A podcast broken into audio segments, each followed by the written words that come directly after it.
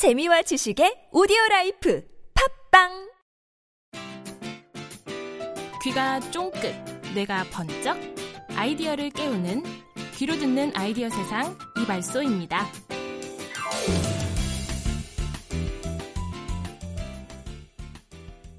안녕하세요. 팟캐스트 이발소의 김지우입니다.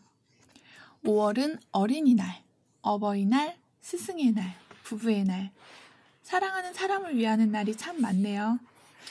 4월 우리에게 너무나 많은 일들이 있었지만 이제는 뒤로 하고 일상으로 돌아가서 평소 무뚝뚝해서 표현에 인색하던 분들도 특별한 날을 핑계 삼아 사랑을 표현해 보는 것도 좋을 것 같습니다.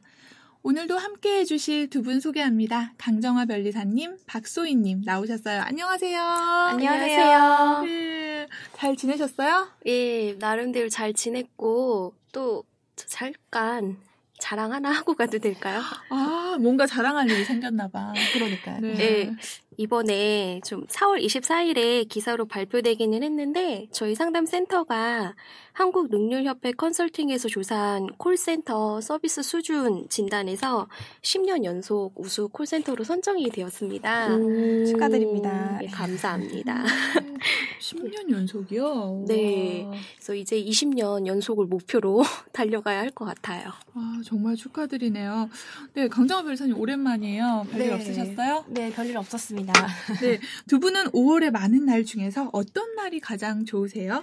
저는 5월의 많은 날 중에서 그 유일하게 휴일인 날이 어린이날이잖아요. 아, 그런가요? 빨간 날이 네. 예, 어린이날밖에 없는 걸로 알고 있어요. 그렇군요.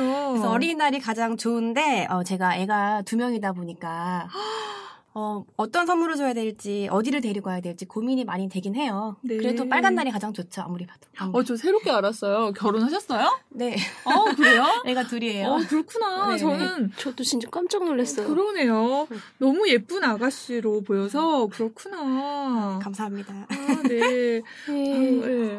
진짜 깜짝 놀랐네요. 어떤 날이 제일 좋으세요?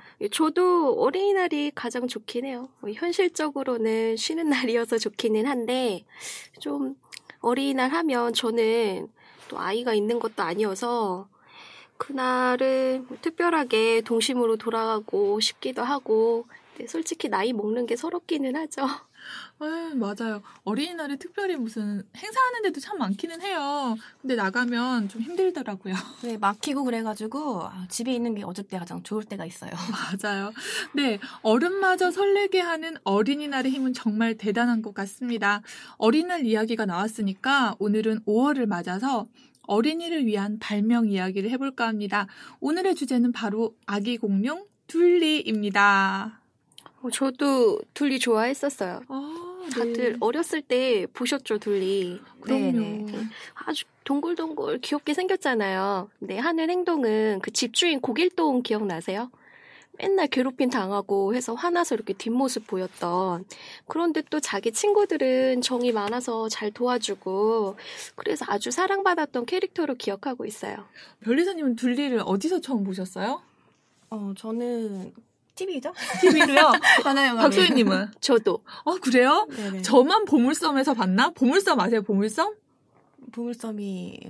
저희 지금 특허청에서 들으시는 분들 중에서는 보물섬을 기억하시는 분들이 계실 텐데 저는 보물섬이라는 옛날에 만화책에서 봤었거든요. 그러니까 만화가 이렇게 편집되어 있는 책이었어요. 그 보물섬에서 아기 공룡 둘리가 처음 나왔었거든요. 근데 다들 보물섬을 모르시는군요. 그럼 나이가 들통날 텐데 정리하고. 네. 두 분 둘리가 몇 년생이신지 혹시 아세요? 아니요. 저도 잘 모르겠는데요. 네, 1983년생이라고 합니다. 우리나라 나이로 32살. 아기 공룡 둘리가 홍기가 꽉 찼습니다. 아주 건장한 남자로 성장했습니다. 둘리가 두 분은 둘리보다 어리신가요? 저는 둘리보다는 아쉽게도 나이가 2살 많아요. 네. 그래도 같은 80년대 생이니까 친근하긴 해요. 그리고 요즘에 2살 연하는 솔직히 다 커버하잖아요. 네. 저도 또래이기는 한데 전 살짝 감출게요. 아 근데 궁금해요. 저보다 나이 많으신지. 제가 정리해드릴게요. 두 분이 나이가 같으신 것 같아요. 아, 나가서 네네. 나중에 민증을 한번 서로 네네. 확인해 보시길 바라겠고요. 네, 아기 공룡 둘리의 명성에 비해서 둘리의 정체에 대해 모르는 분들이 많으신 것 같아서 제가 신상 털기를 좀 해왔습니다. 아마 들으시면 깜짝 놀라실 거예요. 네, 성명 둘리, 주민등록번호 830422, 1185600, 주소 부천시 원미구 상 1동 312-3번지, 신장 120cm, 미터, 네. 특이사항, 초록색 피부의 보유자로 항상 혀를 빼물고 엄마를 찾아다니는 것이 특징임. 네, 어떠세요? 이 정도면 네티즌 수사대 저리 가라죠. 네, 주민등록번호가 있다니. 네. 주민등록번호 있는 게 제일 신기하네요. 이 번호가 유용한 번호인지 모르겠는데 만화 캐릭터에게 주민등록번호 부여하고 사는 집 주소까지 부여하는 거는 정말 이례적인 일인데 그만큼 국민 만화라는 의미겠죠. 물론 둘리 주민번호는 유효한 번호가 아니라고 해요. 그러니까 한 어린이가 둘리 주민번호로 성인 인증을 하다가 실패한 사례도 있다고 하네요. 네, 둘리가 공룡인데요. 참 진짜 성인 인증까지 하다가 주민등록번호를 주고 실패했다니. 예, 둘리의 모습은 귀여운데 종류가 케라토사우루스라고 합니다. 어떤 공룡인지 혹시 아세요? 저희 집의 첫째 책에 네. 그 다이너소어라는 책이 있거든요. 거기 네네. 보면 등장인물에 카르노타우루스 해가지고 가로치고 육식공룡이라고 되어 있습니다. 네. 케라토사우루스랑 좀 비슷비슷한 이름인 거 보면 아무래도 육식공룡이 아닐까 싶습니다. 저는 공룡에 대해서 많이 알고 있진 않아서 티라노사우루스랑 그리고 뭐 예전에 초식공룡, 왠지 초식하면 착한 이미지 같잖아요. 그래서 이 초식공룡 찾아봤을 때 굉장히 큰 게 있거든요. 이렇게 둘리 엄마랑 같은 종류인 줄 알았었는데 브라키오사우루스 이런 거 생각해보면 공룡 중에 하나인 것 같기는 한데 처음 들어봤어요. 네, 케라토사우루스가 주라기 공원 그런 데도 되게 많이 출연을 했었는데요. 제가 모르실 줄 알고 사진을 준비했는데요. 케라토사우루스 사진입니다. 어떠세요? 사진을 보니까 그 날카로운 이빨에 무시무시하게 생긴 거 보면 역시 육식공룡이 많다라는 생각이 듭니다. 저는 솔직히 지금 이 사진 보니까 둘리가 영영 안 컸으면 좋겠어요. 네, 32살 둘리가 사람처럼 나이를 먹었다면 지금 이 모습일 수 있을 것 같아요. 하지만 더 이상 그 순수한 어린 둘리가 아니란 말씀이에요. 청취자분들을 위해 둘리의 종인 케라토사우루스에 대해서 잠깐 설명을 해드리자면 케라토사우루스는 콧등과 이마에 뿔이 있는 공룡이고 강한 턱과 날카로운 이빨을 가지고 크기가 한 6m 정도 된다고 합니다. 무리 사냥을 주로 공격하고 사나워가지고 자기보다 몸집이 큰 공룡도 잡아먹는다고 해요. 둘리하고는 전혀 안 어울리네요. 너무 매치가 안 돼요. 둘리가 저렇게 자라면 좀 동심에 배신당하는 상황이 발생하는데 만화는 그냥 만화로 남기고 싶네요. 성인이 된 둘리는 좀 상상하고 싶지가 않아요. 근데 둘리 엄마는 아주 순진하게 생겼던데 어떻게 된 일일까요? 그러니까요. 그게 둘리를 그린 김수정 화백 실수를 한 거라고 합니다. 사실 검증을 안 해보고 그리신 거죠. TV 만화에 나온 둘리 엄마는 초식 공룡이거든요. 근데 둘리는 육식 공룡으로 설정을 했는데 엄마가 초식 공룡인 건지 그래서 한때 둘리 입양설이 파다하기도 했습니다. 제가 지금 둘리 엄마 사진을 보고 있는데 굉장한 미인 공룡이에요. 정말요. 눈도 크고. 네. 만약에 둘리가 엄마를 찾았는데 저 위에 있는 케라토사우루스가 내가 내 엄마다라고 하고 나타나면 얘가 얼마나 놀랄까요? 엄마가 초식 공룡인 게 다행인 것 같습니다. 그러니까요. 네. 그래서 이게 좀 달랐던 게 이 둘리가 저희가 어렸을 때 좀 애니메이션으로 봤을 때는 저희가 알고 있던 그 엄마 좀 예쁘게 생긴 공룡이잖아요. 그런데 이 둘리 엄마가 원래 처음 설정이었던 케라토사우루스 그 본연의 모습으로 등장한 만화가 둘리 극장판이거든요. 얼음별 대모험이래요. 네, 그런데 사람들이 갑자기 달라진 육식공룡 모습으로 나타나니까 그래서 아주 깜짝 놀랐다고 하더라고요. 그래서 다음 작품에서는 이 이질감 때문에 초식공룡 둘리 엄마 모습으로 다시 돌아갔다는 얘기도 있어요. 아, 제가 사실 이 프로그램을 시작하면서 발명이라는 말이 좀 많이 어색했었어요. 일반적으로 쓰이는 말들이 아니라서 저희가 그냥 사업을 하거나 뭐 공부를 하거나 그럴 때 저는 잘 쓰던 말이 아니라서 좀 어색했었는데 근데 발명이라는 게 나와 다른 사람, 뭐 에디슨이나 아인슈타인 정도는 되어야 할 수 있는 거 아닌가 생각했었는데 이런 둘리처럼 캐릭터 제작이나 콘텐츠 제작도 발명이라고 볼 수 있다고 합니다. 이런 점에 대해서 청취자 여러분들도 꼭 알아주셨으면 좋겠습니다. 이 시각으로 보면 우리나라 국민 모두가 과학자가 아닐까요? 그렇죠. 네, 특히 만화 캐릭터의 발명은 다른 사람보다 훨씬 더 보람이 큰 것 같아요. 내가 만든 만화를 내 아이가, 우리나라 아이들이, 전 세계 아이들이 보고 자란다면 그 사명감도 클 것 같습니다. 둘리에게 생명을 불어넣은 김수정 화백이 정말 대단하게 느껴집니다. 우리나라 캐릭터 산업이 보다 크게 발전하면 좋겠습니다. 그동안 둘리 이후에 크게 두각을 나타난 캐릭터가 많지 않았는데 최근에는 그 뽀로로라든가 폴리 이런 것 등이 정말 정신없게 쏟아지는 것 같아요. 특히 꼬마버스 타요 아시나요? 이게 지금 아이들에게 큰 사랑을 받아서 현재 서울시에서 정말 타요버스가 운행이 되고 있거든요. 타요버스요? 네네. 요즘 타요버스 애들이 타려고 그렇게 막 줄을 쓴다면서요.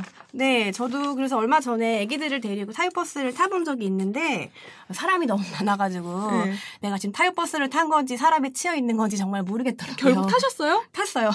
그래서 네. 얼마나 힘들었는데요. 아니요. 타보니까 어떠셨어요? 그 의자가 좀 약간 파란색으로 두껍게 되어 있고 네. 다 막 앉아있고, 그러니까 너무 사람이 많아서 전 서서 갔거든요. 그러니까 막 애들 챙기라, 막 움직이라, 이게 너무 좀 타요버스 탄 것 같이, 그러니까 아니, 캐릭터 같은 게 있었으면 좋았을 텐데, 그런 게 좀 없어서 아쉬웠었어요. 네. 저는 타요버스 이런 거는 아무래도 그냥 기사로만 듣고 그랬는데, 제가 기억하기에는 좀 유명한 캐릭터는 뽀로로. 네, 뽀통령. 네, 초딩의 네. 대통령이라고 해서 뽀통령. 이 뽀로로가 기억이 나는데요. 뽀로로가 1기, 2기에서는 캐릭터들이 다 옷을 벗고 나왔었는데 3기부터는 갑자기 옷을 입고 나왔대요. 그 이유 혹시 아시나요? 이유는 모르지만 그 안경만 쓰고 옷을 벗고 나왔던 모습이 약간 선정적이고 충격적이긴 했습니다. 네. 이게 푸우같이 좀 네. 예, 성인이 생각하기에는 몹쓸 생각을 할 수도 있는데 네. 네, 아이들이 보기에는 그게 그저 귀여우니까 자기한테도 이제 좀 입을 시켰던 것 같은데 그래서 아이들이 뽀로로가 옷을 입지 않는다고 집에서건 밖에서건 다 벗고 다닌다고 학부모들이 뽀로로 제작자에게 항의를 했다고 하더라고요. 그래서 뽀로로 캐릭터들이 옷을 입기 시작했다고 합니다. 와. 정말 캐릭터가 힘이 대단하죠. 네. 무언가를 발명하는, 만드는 사람들을 그 자신이 만든 것이 미치는 영향력에 대해서도 꼭 한번 생각을 해봐야 될 것 같습니다. 만화 캐릭터는 아이들의 정신 건강에 대단히 큰 영향을 줍니다. 밝고 건전한 만화 캐릭터들이 더 많아져서 아이들이 행복해하는 모습을 더 많이 보고 싶습니다. 오늘 집에 가서 동심으로 돌아가 오랜만에 둘리를 한번 봐야겠네요. 네, 저도 한번 봐야겠습니다. 예, 저도 혹시 그 주제가 기억나세요? 주제가요? 네, 요리 보고 저리 봐도 이 노래. 네. 아직 저희 애들은 둘리는 잘 몰라요. 지금 둘리가 나오는 게 아니라서 한번 틀어줘 봐야겠어요. 반응이 어떤지. 그러니까 애들은 그때 당시에 TV에 방영되는 게 맞아요. 훨씬 더 예, 가까이 가는 것 같습니다.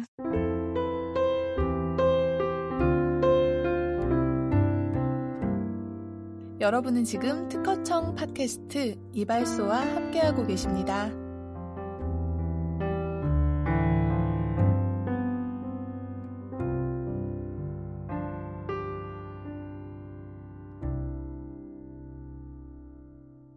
둘리 얘기를 하다 보니까 또 시간이 훌쩍 갔습니다. 이번에는 여러분이 궁금해하는 민원에 대한 이야기를 풀어보는 시시콜콜한 민원 이야기 시간입니다.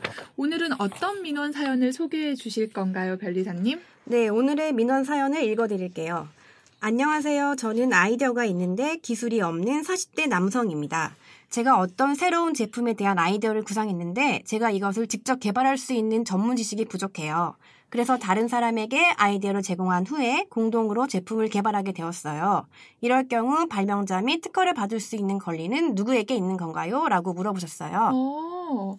아이디어를 제공한 사람과 기술을 가진 사람 중에서 특허를 받을 권리가 누구에게 있는지를 물어보셨는데요. 정말 이런 상황이라면 굉장히 애매할 것 같아요. 어떠세요? 실제로 이렇게 되면 과연 누가 이 정당한 권리를 갖는가, 이게 좀 관건이 될 것 같아요. 그래서 특허법 제33조에는 발명을 한 자 또는 그 승계인은 이 법에서 정하는 바에 의하여 특허를 받을 권리를 가지며 2인 이상 공동으로 발명한 때에는 특허를 받을 권리는 공유한다고 규정하고 있는데, 여기서 공동발명이라는 것이 무엇인지가 중요합니다. 공동발명이라는 것은 2인 이상이 단순한 협력이 아니라 실질적으로 하나의 발명을 완성시킨 경우에 해당되는데요. 협력의 내용이 단순한 협력인가, 실질적 협력인가에 따라서 특허권 여부도 달라지게 될 거예요. 네, 제가 박소희님 대답에 좀 덧붙이자고 한다면, 그 협력의 정도를 당사자들이 가늠한다는 게 정말로 불가능하거든요. 그래서 협력이 단순한 협력이냐, 아니면 실질적인 협력이냐, 이런 여부를 출원, 심판, 소송 등 그런 과정에서 판단하게 되는 거고요. 일반적으로 단순한 착상의 제공자, 단순 보조자, 후원자 등은 공동 발명자라고 하고 있지 않습니다. 그렇다면 아이디어를 제공했다라는 사실 하나만으로 발명 특허에 대한 권리를 주장하는 게 어려울 수도 있다라는 말씀이시네요? 예, 아무래도 그렇습니다. 따라서 어떤 아이디어를 가지고 스스로 발명을 할 기술이 없어서 제3자의 힘을 빌어 발명을 완성했다고 하면 사전에 향후 발생할 수 있는 권리 소유관계 계약을 분명하게 해두는 게 추후 분쟁을 막을 수 있는 길이라고 볼 수 있는 겁니다. 네, 그 출원서를 보면 발명자란과 출원인란이 별개로 되어 있거든요. 근데 여기서 결국 나중에 권리자가 되는 거는 출원인이에요. 네, 그래서 근데 공동 출원인 경우에는 그 지분이 균등한 것으로 추정을 하고 있어요. 이게 만약에 근데 내가 발명에 기여한 정도가 좀 다르다. 나는 60 받고 싶고 너는 40 가져라. 막 이러는 경우에는 그때 명시를 해서 그 지분율을 명확하게 해야 합니다. 그러면 그 공동 출원이라고 하더라도 지분율을 나눌 수가 있는 건가요? 네, 그러니까 뭐 40대 뭐 60을 하던가 30대 70. 근데 이런 거는 명기를 안 하면은 일반적으로 그런 게 없다 싶으면은 균등한 걸로 보는 거죠. 2분의 1, 2분의 1 이런 식으로. 네. 학교 다닐 때 이렇게 조별 활동하는 하면은 꼭 뭐 이런 애들 있잖아요. 나는 뭐 별로 안 하고 딴 애들 실컷 다 했더니 거기 이름만 쓱 얹고 숟가락 얹는 애들 있잖아요. 네, 진짜 억울했는데 특허권은 그런 식으로 얻는 게 아마도 힘들 것 같습니다. 이 정확하게 명기를 해서 정당하게 참여하고 같이 연구하고 땀 흘려야지 그에 대한 권리를 나눌 수 있도록 이제 허가를 내주신다라는 취지이신데요. 특허권은 학교 조별 과제가 아닌 만큼 억울한 사람이 없도록 이렇게 권리만 챙기는 일이 없도록 보다 신중하고 꼼꼼한 판단이 필요할 것 같습니다. 네, 좀 잠깐 쉬었다 갈게요.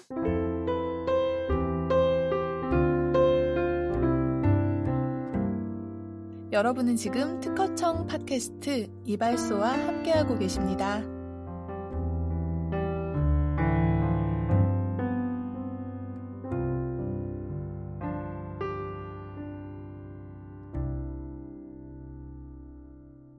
특허청 팟캐스트 이발소, 특허 정책에 관한 얘기 나눠보는 시간입니다. 오늘은 여성의 아이디어를 응원하는 긍정 에너지를 가진 분을 모셨습니다. 여성발명협회 홍정인 팀장님 나오셨습니다. 안녕하세요. 안녕하세요. 여성발명협회 홍정인입니다. 예, 그동안은 특허청 사무관님이나 서기관님들이 나오셔서 좋은 말씀 많이 해주셨는데, 오늘은 여성발명협회에서 나오셨어요. 여성발명협회가 어떤 곳인지, 특허청과는 어떤 관련이 있는지 간단히 소개 부탁드립니다. 네, 여성발명협회는 1993년도에 설립이 된 비영리 민간단체이고요. 99년도에 특허청 설립인가를 받아서 여성발명진흥사업을 시작했습니다. 그래서 현재 협회는 일반 여성들이 보다 쉽게 발명 활동에 참여할 수 있도록 그 다양한 교육 프로그램과 뭐 지원 사업을 추진하는 곳이라고 생각하시면 될 것 같습니다. 네, 제가 명함을 받았는데 저랑 같은 층에 근무하고 있다는 거에 깜짝 놀랐어요. 들어오기 전에 두 분이서 아셨어요. 네. 근데 왠지 익숙하면서도 낯선 느낌이 들더라고요. 네, 근데 발명이라는 것이 원래 남녀노소를 불문하고 모두가 할 수 있는 거잖아요. 근데 굳이 여성발명협회를 따로 만들어서 특별히 여성 발명을 지원하는 이유가 혹시 따로 있을까요? 왜냐하면 그 은근히 시세 많은 남성분들이 있을 것 같거든요. 네, 있습니다. 남성 발명협회는 왜 없냐고 그렇게 항의하시는 분들이 간혹 계세요. 근데 여성들은 아무래도 이제 평생 주기로 봤을 때 그 사회생활을 하면서 네트워크를 형성할 수 있는 남성들에 비해서 출산이나 육아를 경험하게 되잖아요. 그것 때문에 경력 단절이 오는 경우가 많습니다. 그 사회생활이라는 게 한 번 단절됐다가 다시 시작하는 게 쉽지가 않잖아요. 그래서 발명도 마찬가지거든요. 그래서 발명 활동을 통해서 뭐 1인 창업 같은 그런 걸 원하는 주부님들이 많이 계세요. 그 정부 차원에서 여성 일자리 찾기 센터라든가 이런 것들을 운영을 해서 여성 일자리 창출에 굉장히 요즘 주안점을 많이 두고 계시잖아요. 네. 그래서 남성들에 비해서는 정보와 기회가 부족한 분들한테, 그런 여성분들한테 쉽게 발명 활동을 하실 수 있도록 도움을 주는 거라고 생각하시면 될 것 같습니다. 먼저 듣기로는 여성발명협회에서 지금 거의 10년째 일을 하고 계시다고 들었어요. 협회 발전 역사랑 함께 하셨다고 해도 과언이 아닌데 10년이면 보통 세월이 아니잖아요. 혹시 재미있는 에피소드도 좀 있었나요? 근데 잠깐만요. 지금 10년을 일하셨다고요? 지금 이렇게 뵙기에는 신입사원인 줄 알았어요. 입사하신 지 얼마 안 되신 걸로 보이는데 10년 동안 근무를 하셨다고요? 아유, 딱 10년은 아닌데요. 2005년도에 입사를 했거든요. 네네. 그러니까 좀 오래됐네요. 중학교 때 입사하셨나요? 웬일이세요. 감사합니다. 아까 박수님께서 에피소드 물어보셨는데 서로 칭찬해 주시는 하기 애한 분이네요. 근데 저는 진짜 되게 그렇게 봤습니다. 네네. 네. 그 뭐 질문해 주셨으니까 에피소드가 많이 있어요. 저희 이제 사무국의 직원들도 여성분들이 많고 해서 재밌는 일들이 굉장히 많은데요. 지금 생각나는 거는 이제 우편물 담당하던 이제 직원이 이렇게 딱 봉투를 뜯다가 막 갑자기 빵 터진 거예요. 그래서 왜 그러냐고 봤더니 여성 별명협회라고 그렇게 써있던 여성 별명협회. 그래서 뭐 이런 협회도 있으면 괜찮지 않을까. 근데 또 얼마 있다가 또 다른 직원이 이렇게 메일을 쓰다가 갑자기 이제 얼굴이 좀 불그스름해져가지고 딱 얘기하는 거예요. 왜 그러냐고 그랬더니 자기 너무 부끄럽다고 성발명협회라고 그렇게 써버렸다는 거예요. 이런 소소한 일들이 늘 있습니다. 성발명협회 괜찮네요. 이거 참 수습은 안 되는데 단어는 말이 되고. 그러니까요. 네. 예. 팀장님 오늘 나오신 이유가 아주 중요한 정보를 주기 위해서라고 들었습니다. 네. 예, 기대가 되는데요. 소개 부탁드려도 될까요? 네, 저희가 지금 현재 생활발명 코리아라는 프로젝트를 추진하고 있는데요. 요거에 대해서 좀 안내를 드리고 싶어요. 네, 요거는 이제 대한민국 여성이라면 누구나 연령 제한 없이 우먼 아이디어넷 웹사이트를 통해서 생활 속 발명 아이디어를 등록할 수 있는데요. 그 사이트 URL을 다시 한번 말씀드리고 싶은데 womenideia.net이에요. 예, 이 사이트에다가 생활용품으로 개발이 용이한 여성의 우수한 발명 아이디어를 등록을 하시면 됩니다. 그래서 저희가 전문가와 함께 선정이 되시면 공동 연구 개발을 하게 되시고요. 최종 저희가 상품화까지 지원해주는 프로젝트입니다.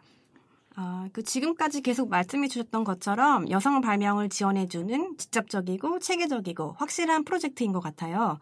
그럼 아이디어는 무조건 등록이 가능한 건지 혹시 주의할 사항이 있는지요? 뭐 주의해야 될 거는 이게 지식재산권으로 이미 출원 등록된 아이디어는 불가능하고요. 이제 순수 창작 아이디어로서 그 자기 아이디어라면은 여러 건을 올리셔도 되고요.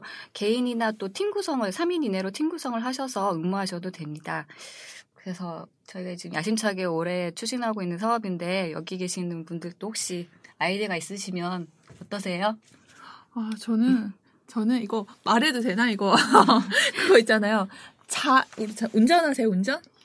운전하시면 저희가 끼어들게 할 때 왼쪽은 이렇게 창문 내리고 손 내밀면 되잖아요. 근데 오른쪽으로 끼어들기가 너무 어려워요. 여자분들이 운전하실 때 오른쪽 끼어들기를 좀 어려워하시더라고요. 그래서 오른쪽으로 끼어들 수 있는 어떤 그 손을 대체할 수 있는 무언가를 만들어 보면 어떨까 그런 생각을 해본 적이 있거든요. 그러네요. 네. 저는 팟캐스트 초반에 한번 말씀드린 적이 있었는데 어렸을 때 참 청소나 이런 거 좀 하기 싫잖아요. 그러니까 엄마가 물론 제가 하는 게 아니었고 그때 로봇 청소기 있었으면 좋겠다라고 생각했었는데 이미 지금 많이 시제품화돼서 그렇죠. 네. 나와 있잖아요. 네. 네. 요즘은 로봇 청소기가 충전해 놓으면 청소를 하고 충전하러 다시 들어가는 것도 나왔대요. 네. 충전하러 다시 들어가네요. 네. 전 아주 간단한 건데 왜 우리가 화장품 스푼 뜨는 게 있잖아요. 근데 스푼이 나중에 보면 없어지잖아요. 돌아다녀서. 아, 그래서 이게 뚜껑에 어떻게 같이 연결되면 좋겠다 했는데 이미 뭐 제품이 자석으로 이렇게 붙는 그 스푼으로 되어 있는 디자인이 있어요. 네네. 근데 이게 좀 다른 제품에도 그렇게 뭐 자석이나 이런 거 사용하지 않아도 좀 적은 비용으로 네, 왜냐하면 네. 이게 화장품 단가를 올리게 돼서 맞아요, 네. 예 그런 식의 조금 더 디자인이나 이런 쪽도 접근해서 해보시면 어떨까. 예. 다들 아이디어가 좋으시네요. 네, 아, 이런 지금 아이디어 안타까운 아이디어를 로봇 청소기를 조금만 개발을 먼저 했었어도 한경희 대표님 전에 강정화 대표님이 나올 수가 있었을 것 같은데, 네, 이 나도 가수다처럼 나도 발명가다 명함을 달 수 있는 아주 좋은 프로젝트인데 아이디어는 언제까지 등록해야 하나요? 아이디어 등록은 5월 31일까지이고요. 그 이후의 일정은 온라인 심사, 선행기술 조사, 면접 심사 이렇게 다각적인 심사와 검증을 거쳐서 지원작을 선정할 예정입니다. 지원작은 약 20건 정도 생각하고 있고요. 7월 달에 심사 결과를 발표할 예정입니다. 그 지원작에 선정되면 그 이후에는 그럼 어떻게 되는 건가요? 시제품 나올 때까지 100% 지원해 주시는 건가요? 예, 맞습니다. 그 20팀에 선정이 되면 이제 각각 전문가 그룹들하고 같이 아이디어를 이제 발전시키기 위해서 공동 연구개발에 참여하게 되는데요. 이 과정에서 디자인도 나오고 시제품도 만들어지고요. 물론 이제 디자권 출원도 이루어집니다.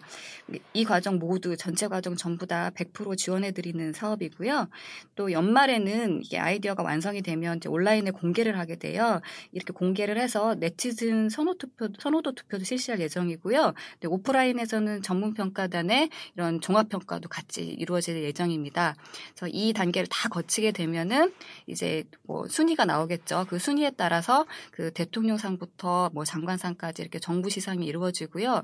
1위한테는 발명 장려금 1,000만 원도 이제 수여가 될 예정입니다. 오, 1,000만 원이요? 네, 저희 이번 녹음 끝나고 당장 아이디어 개발에 들어가야겠습니다. 이게 보통 프로젝트가 아니었네요. 아이디어 가지고 계신 분들 마음속에서 썩히지 마시고 세상 밖으로 내어놓을 시간입니다. 우먼 아이디어 넷에 접속하셔서 아이디어를 등록해주세요. 팀장님, 오늘의 키워드는 바로 이거죠? 네, 맞습니다. 또 하나 더 홍보 드릴 게 있는데 5월 31일까지 아이디어 많이 등록해 주시고요. 또 5월 달에 나들이 계획이 있으시거나 관심이 있으신 분들은 5월 16일부터 19일까지 저희가 세계여성발명대회 및 여성발명품 박람회라는 행사를 해요. 양재동 AT센터에서 개최되니까요. 많이 구경 와주셨으면 감사하겠습니다. 아, 이 깨알홍보. 네. 그러면 이 발명회는 시제품 제작이 가능한 것만 해당이 되나요? 그러니까 생활용품으로 개발이 가능한 것. 생활용품이라고 그렇죠. 하면 네.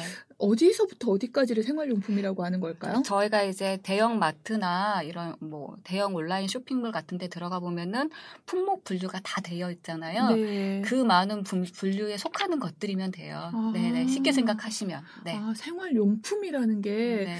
범위가 넓죠. 네. 네. 많으면서도 그냥 어디서 청소도구? 뭐 설거지도구 그런 걸까라고 생각을 해보는데 아까 마트라고 하시니까 마트에는 안 파는 게 없잖아요. 맞습니다. 네. 그렇죠. 네. 그래서 정말 엄청난 범위가 될 것 같습니다. 예, 팀장님. 오늘은 예, 특별히 뭐 저희 여성 발명하시는 발명 과학자분들, 네. 예, 미래의 발명가분들께 또 말씀해주고 싶으신 것들도 또 있으셨어요? 저희가 협회에서 매일 마주치는 분들이나 회원분들은 이제 특별한 분들이 아니시고 아까 말씀하셨던 것처럼 이제 본인이 이제 주부이시죠. 이제 경제 활동을 안 하시는 분들이 이제 발명에 관심을 갖게 되시는 경우가 많아요.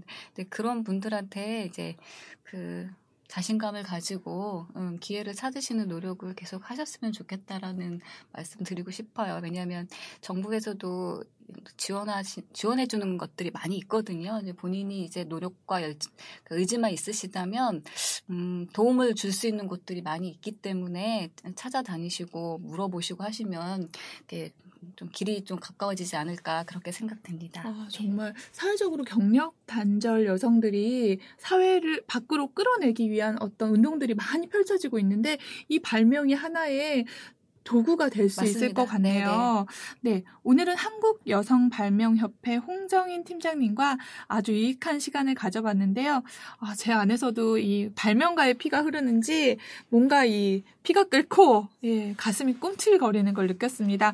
아이디어만 가지고 끙끙 앓는 여성분들이 계셨다면 정말 유익한 정보가 되지 않았을까 싶습니다. 팟캐스트 이발소 오늘은 여기까지인데요. 마지막으로 팀장님 오늘 처음 오셔가지고 예 저희가 대접도 못 해드리고 아유, 무슨 네. 말씀 네, 한 말씀 부탁드리겠습니다. 아유 뭐 당연히 저희는 이렇게 편안하게 분위기 만들어 주시고 초대해 주셔가지고 예, 이발소에 이제 처음 놀러와 봤는데요 너무 감사드리고 다음에 또 올 수 있으면 또 초대해 주시면. 감사하겠습니다. 네, 저도 팟캐스트를 통해서 좋은 분들을 한 명 한 명 알아간다는 게 참 보람찹니다. 특히 이렇게 바로 같은 건물, 같은 층에서 계셨는데 이런 분을 다시 알게 돼서 근데 너무 유익한 것 같고요. 끝나고 집에 같이 갑시다. 네. 그리고 끝나고 공모전에 대해서도 좀 말씀 좀 많이 해주세요. 네, 그러겠습니다. 저희 실은 저희 상담센터에 트위터가 있어요. 그래서 이제 지난달에 트위터에서 특허청 보도자료를 보고 네. 이 내용 생활발명 코리아에 대해서 트윗을 했었는데 아, 네. 그때는 이런 언제까지 신청을 하고 단편적인 내용들만 알고 있었거든요. 근데 오늘은 좀 더 자세한 내용을 알게 돼서 조금 더 뭐 트윗을 하던가 혹은 저희 이제 상담센터에서 안내를 할 때에도 자세하게 안내 가능할 것 같습니다. 네. 아, 점점 경쟁률이 높아질 것 같습니다. 저도 진짜 방송 마치고 바로 예, 착수하도록 하겠습니다. 예, 많은 참여 부탁드리겠습니다. 미국 토크쇼의 최고봉 오프라 윈프리는 우리가 무슨 생각을 하느냐가 우리가 어떤 사람이 되는지를 결정한다고 말했습니다. 여러분은 지금 무슨 생각을 하고 계신가요? 그 생각이 당신을 그리고 세상을 바꿀 수도 있습니다. 팟캐스트 이발소는 당신의 생각을, 당신의 아이디어를 언제나 응원하겠습니다. 감사합니다. 감사합니다. 특허청 팟캐스트 이발소에서는 이색적인 아이디어를 기다리고 있습니다. 출연을 원하시는 분은 팟빵을 통해 댓글을 남겨주세요.